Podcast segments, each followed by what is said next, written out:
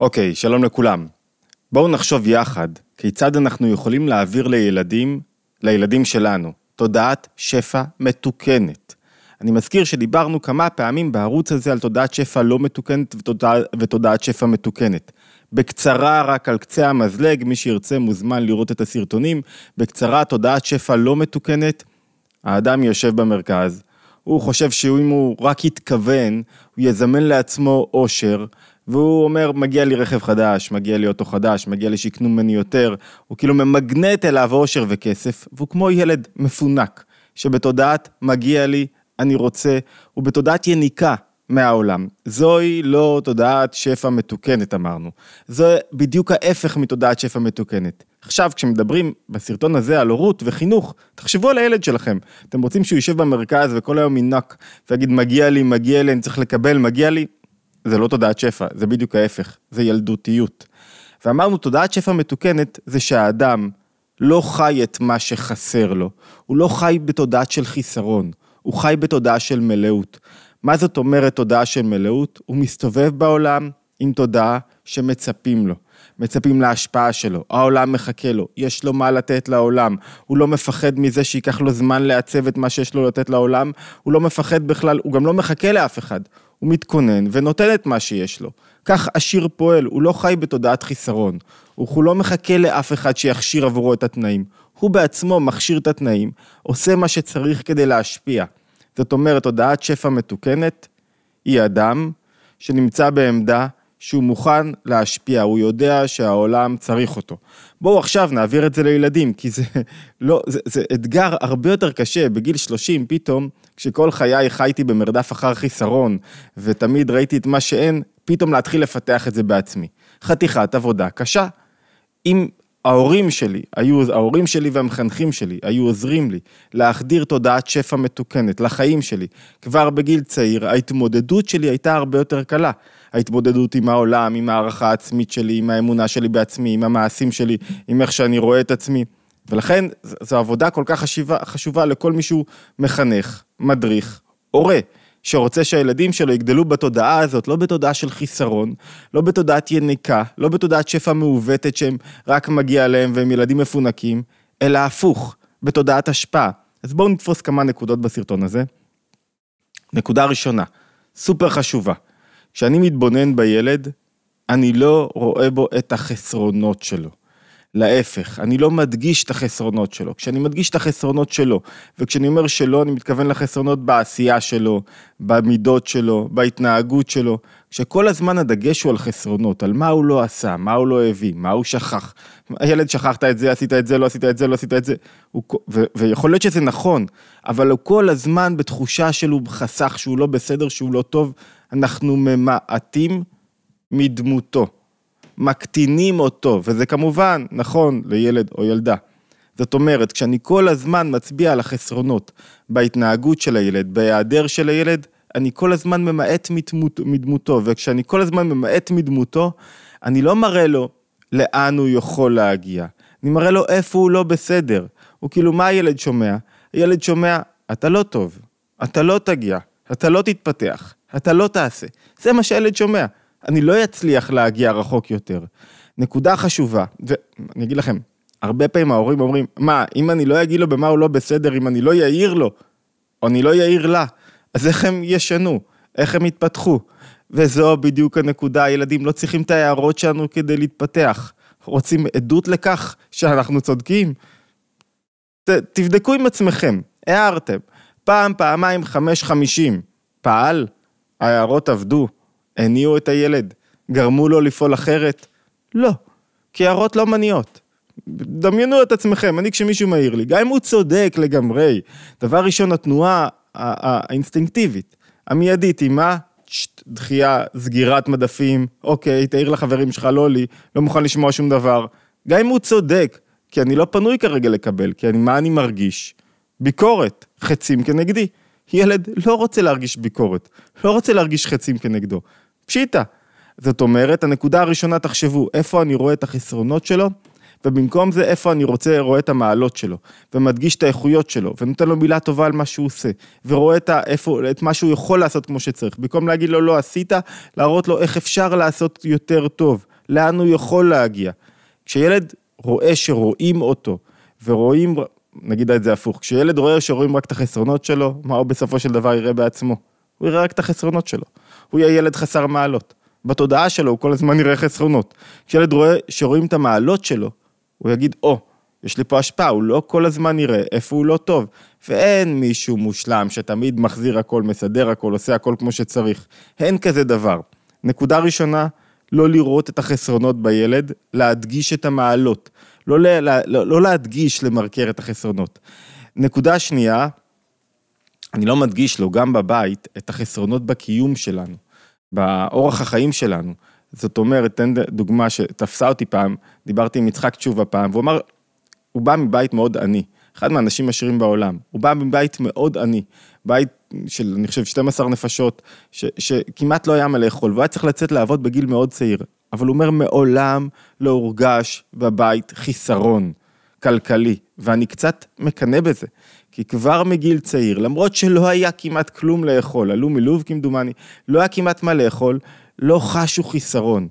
וכשלא חשים חיסרון, יש תודעה שאנחנו, יש לנו הכל, ואנחנו עם שלמות, והילד יוצא עם תודעה הזאת לעולם, והוא מרגיש חזק והוא עומד מול העולם, והוא לא מרגיש נחיתות. שמעתי את זה גם מהרב גרוסמן באופן שונה, כשהוא גדל בבית מאוד קטן, מאוד זהיר, שני חדרים, משפחה ברוכת מילדים, משפחה גדולה כל כך, והוא אומר, אף פעם לא נתנו לנו תחושה שאין לי מקום, שחסר לנו משהו. היום אנחנו עם בית 200 מטר, ילד אחד בבית, ו- ואיזה סטרס יש בבית כי חסר משהו. זאת אומרת, התודעה של היעדר חיסרון מתחילה באופן שבו אנחנו מעבירים לילדים את תנאי החיים שלנו. אם אני כל הזמן מתבכיין על החסרונות, וזה קשה, אני מתבכיין על החסרונות ומתלונן עליהם, והילדים חשופים לזה, הם קולטים חיסרון. אני רוצה שיהיה להם תודעת שפע, תודעת היעדר חיסרון. מה אני צריך לעשות להם? לתת להם תחושה של היעדר חיסרון בתוך הבית. נקודה שלישית, חשובה, אמרנו לא חסרונות בילד, לא חסרונות במציאות, שתי הנקודות הראשונות. נקודה שלישית חשובה, אמרנו שתודעת השפעה מתחילה בזה שהאדם לא מחכה לשום דבר. בראש שלו הוא יודע שהוא משפיע, הוא יודע שצריכים אותו, הוא יודע ש, שיש לו מקום בעולם, שיש למילה שלו ערך. למה ילד מתפרץ? כי הוא מרגיש שלא מקשיבים לו. למה ילד משקר? כי הוא מרגיש שלא מאמינים לו. הוא מרגיש שהוא לא משפיע. למה אני צריך להתפרץ, צריך לדבר, לעשות מניפולציה? אם הייתי יודע שיקשיבו לי, שיאמינו לי, לא הייתי צריך לעשות את כל הדברים הללו. לרוב, הוא נוהג כך, כי הוא מרגיש שלא מקשיבים לו, שלמילה שלו אין ערך, אין משמעות, אז הוא חייב לצעוק ולעשות מניפולציה. ו- ואני, כהורה, מה אני רוצה לתת לו תחושה? שהוא משפיע. איך נותנים תחושה לילד שהוא משפיע? למשל, כשאני אומר לילדה שלי, לא, אל תבשלי בחדר, אל תעשי, אל תזמי ארוחת ערב, למה? כי אני מפחד שהיא תבלגן את המטבח ושהיא תלכלך ושהיא לא תסדר אחריה, אז יש לי אינטרס שלי כהורה, ולכן אני ממעט מהתחושת השפעה שלה. לא, את לא תדעי לעשות את זה, לא, עזבי, אני, אני אביא את הדברים לשולחן, את תפילי, אני אומר לילדה בת שלוש. לא, ילד מבוגר, לא, לא, לא, עזוב, אני אעשה לבד. אני לא נותן לו אחריות, לא סומך עליו, לא נותן לו לטעות, מרחב טעות. ילד בלי מרחב טעות לא יתפתח. כשאני לא נותן לו מרחב לטעות, מה קורה לו? הוא אין לו תחושה שהוא משפיע. ואז הוא לאט לאט, איך אמרנו, ממעט את תחושת ההשפעה שלו, ואומר, טוב, אין לי ערך, אני לא שווה, אני חסר אחריות, אני לא טוב, אני לא אצליח לעשות פה שום דבר. לכן כשהילד, כדי לתת לו תחושת השפעה, זה מתחיל מגיל אפס, שאני מסתכל על הציורים שהוא מביא מהגן, ואני אומר, וואו, אני באמת מנסה לראות את האיכויות שבהם. אני אומר, בואנה, יש פה משהו טוב, הוא מקבל משוב, כל דבר שהוא עושה.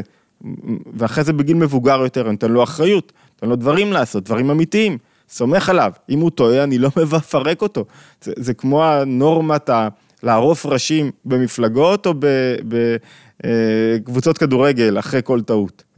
אתה לא נותן למנהיג לצמוח, להתפתח, לא נותן לו אפשרות רגע לגלות, למאמן, להיות מאמן טוב יותר. עם ילד זה הרבה יותר חריף, כי זה הילד שלך. לא תיתן לו תודעת השפעה, הוא לא יהיה עם תודעת שפע, הוא לא ילך בעולם ויאמין שהוא משפיע. וכשהוא הולך בעולם ולא מאמין שהוא משפיע, אז הוא מרגיש מה, בסוף יבוא איזה דיכאון, או איזה חרדה, או איזה תחושה שהוא לא טוב. דיכאון בעיקר קשור לעניין הזה. זאת אומרת, תודעת השפעה מתחילה במה שאנחנו מעניקים לילדים שלנו, בתודעה שאנחנו מעניקים לילדים שלנו. תודעה שהם משפיעים מהרגע הראשון. ילד שההורים שלו האמינו בו, נתנו לו אפשרות, מרחב לטעות, מרחב לעשות, נתנו לו כלי יצירה, וזה לא משנה אם זה מטבח, אם זה משחקייה, אם זה בחוץ, אם זה, אם זה יצירה, נתנו לו את, ה, את הכר הזה לייצר, להשפיע, הוא יגדל ילד שמשפיע הרבה יותר. נקודה רביעית שלנו, כמדומני. אמ, אחד הדברים הבעייתיים בהורות זה שיש לי אינטרס באמצע ביני לבין הילדים. נקודה סופר חשובה, שמי שהיה איתנו בכמה שיעורי הורות, או שקרא את אמנות ההגבהה, מבין את המשמעות שלה. התפקיד שלי, לעזור לילדים לפתח את התודעת שפע כרגע. כשהם רואים שיש לי אינטרס באמצע, מה זאת אומרת אינטרס באמצע? למשל, אני נותן להם, מחשב אומר להם, תראו שעה, אני הולך לנוח, אני קם אחרי שעה, אומר, וואו, שעה ורבע, כמה זמן אתם רואים? כמה זמן אתם מול המחשב? הילדים אומרים, רגע, מה, שעה זה בסדר, שעה ורבע זה לא בסדר? או שניתן להם איזה משהו כדי שהם יעשו משהו, כדי שהם לא יפריעו לי, כדי שהם ילכו. הילדים מיד שמים לב לאינטרס. כל פעם שילד רואה אינטרס ביני לבינו, הוא יודע שאני לא פועל לטובתו. ומה קורה לו כשהוא, כשאני עושה אינטרס? זאת אומרת שאני לא בתודעת שפע. אני כרגע לא פועל כדי להעניק לילדים, אני רוצה לקבל מהם. מה אני רוצה לקבל מהם? שקט, שיעזבו אותי במנוחה, שייתנו לי עכשיו זמן עם עצמי.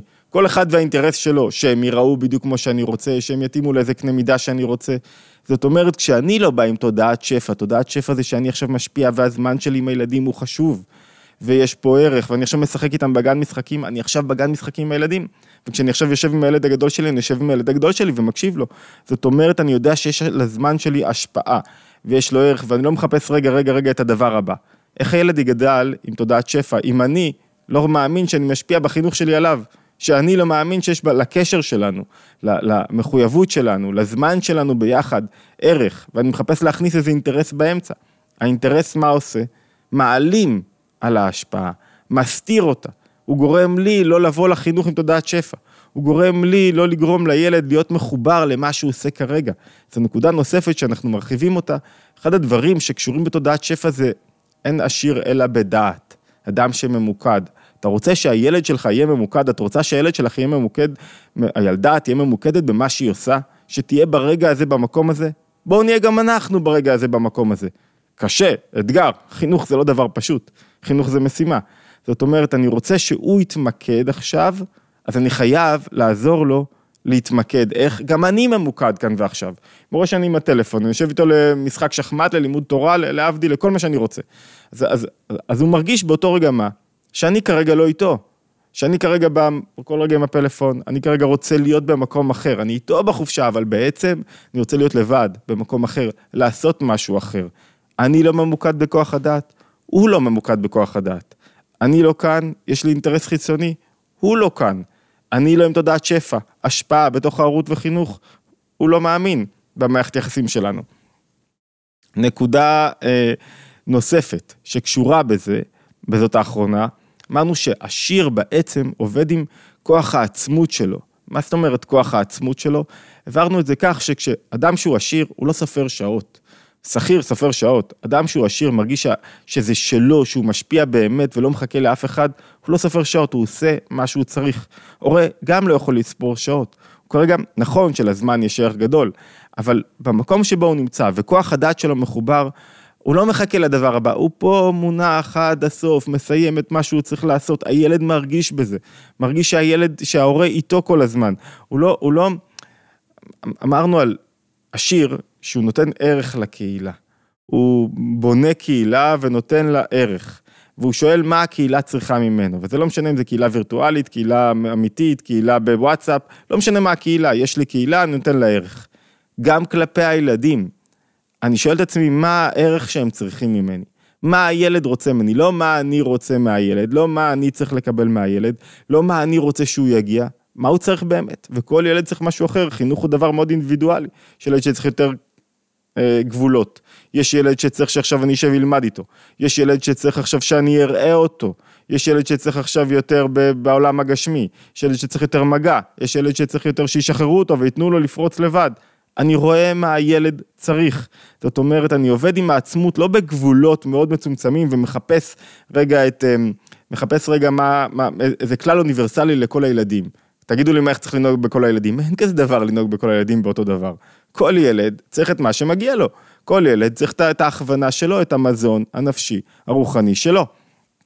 עוד נקודה חשובה, כבר לא ספרתי את הנקודות, אה, אמ, שקשורה בתודעת שפע, אמרנו שהשיר, שיר אמיתי, לא מתפלל על עצמו, הוא מתפלל על הזולת. הוא רואה את האחר, הוא רואה את החסרונות של הזולת והוא מתפלל שהזולת לא ירגיש בחיסרון. אותו דבר בחינוך הילדים. מתי הילד צומח ומרגיש שהוא בעל השפעה? כשהוא מצליח לראות מעבר לעצמו. הוא מצליח לראות את האחר, מצליח לראות את הזולת, מצליח לראות את מה שחסר לו, את חבר שלו. כשילד יושב בכיתה ולא שם לב שחבר שלו סובל מעצבות, סובל מדיכאון, סובל מחסך, כשהוא לא רואה את זה, הוא כל כך מרוכז בעצמו, הוא לא יכול להיות עשיר באמת, הוא לא יכול להיות בעל תודעת שפע. בעל תודעת שפע רואה את הסביבה. איך מעודדים ילד לראות את הסביבה? שואלים אותו, מה, מה קורה עם חיים? מה קורה עם דוד? מה קורה עם אסף? אתה ראית אותם? מה שלומם? איך... תבדוק מה איתם, לך תביא להם משהו, קח שקית, תן להם מתנה, תעשה משהו שתעורר בהם את הנקודה הזאת. זאת אומרת, אני פותח לילד את העיניים, מוציא אותו מהמרכז, לראות את הסביבה שלו, את החברים שלו, את החברות שלו, את, את, את, את מי שסביבו. לראות את הסביבה, לראות את העולם, להתעניין בסבתא, בסבא, להתעניין באחים שלו, להתעניין באנשים אחרים. הוא יוצא מעצמו. ככה הוא הופך להיות עשיר בעצם. כשאני מתעניין במישהו אחר, אני הרבה יותר עשיר מאשר שאני רק רוצה תשומת לב ושידברו עליי. ונקודה אחרונה, דיברנו על מגוון נקודות של איך הם, לגדל ילדים עם תודעת שפע. נקודה אחרונה, לפניה אני אגיד, אני מזכיר, התבוננות יומית. אה, תצטרפו אלינו להתבוננות יומית ותירשמו לערוץ, לייק ולשתף. מאוד חשוב לנו בכל סרטון. נקודה אחרונה חשובה, איך למנוע מילדים פחדים, זו נקודה שדיברנו עליה כמה פעמים והיא סופר חשובה. כשאני ממלא את הילד ביטחון, אני אומר לו, אבא חזק מאחוריך זה לא ביטחון. ביטחון אמיתי זה כשאני אומר לילד, תשמע, העולם באמת לא מתנגד לך, ולא מאיים עליך, ולא מחפש להפיל אותך. ומישהי שאלה אותי, איך זה אפשרי? כי אם כל העולם הזה הוא עולמו, הוא עולמו של הבורא, זאת אומרת שמאחורי כל המציאות יש בורא.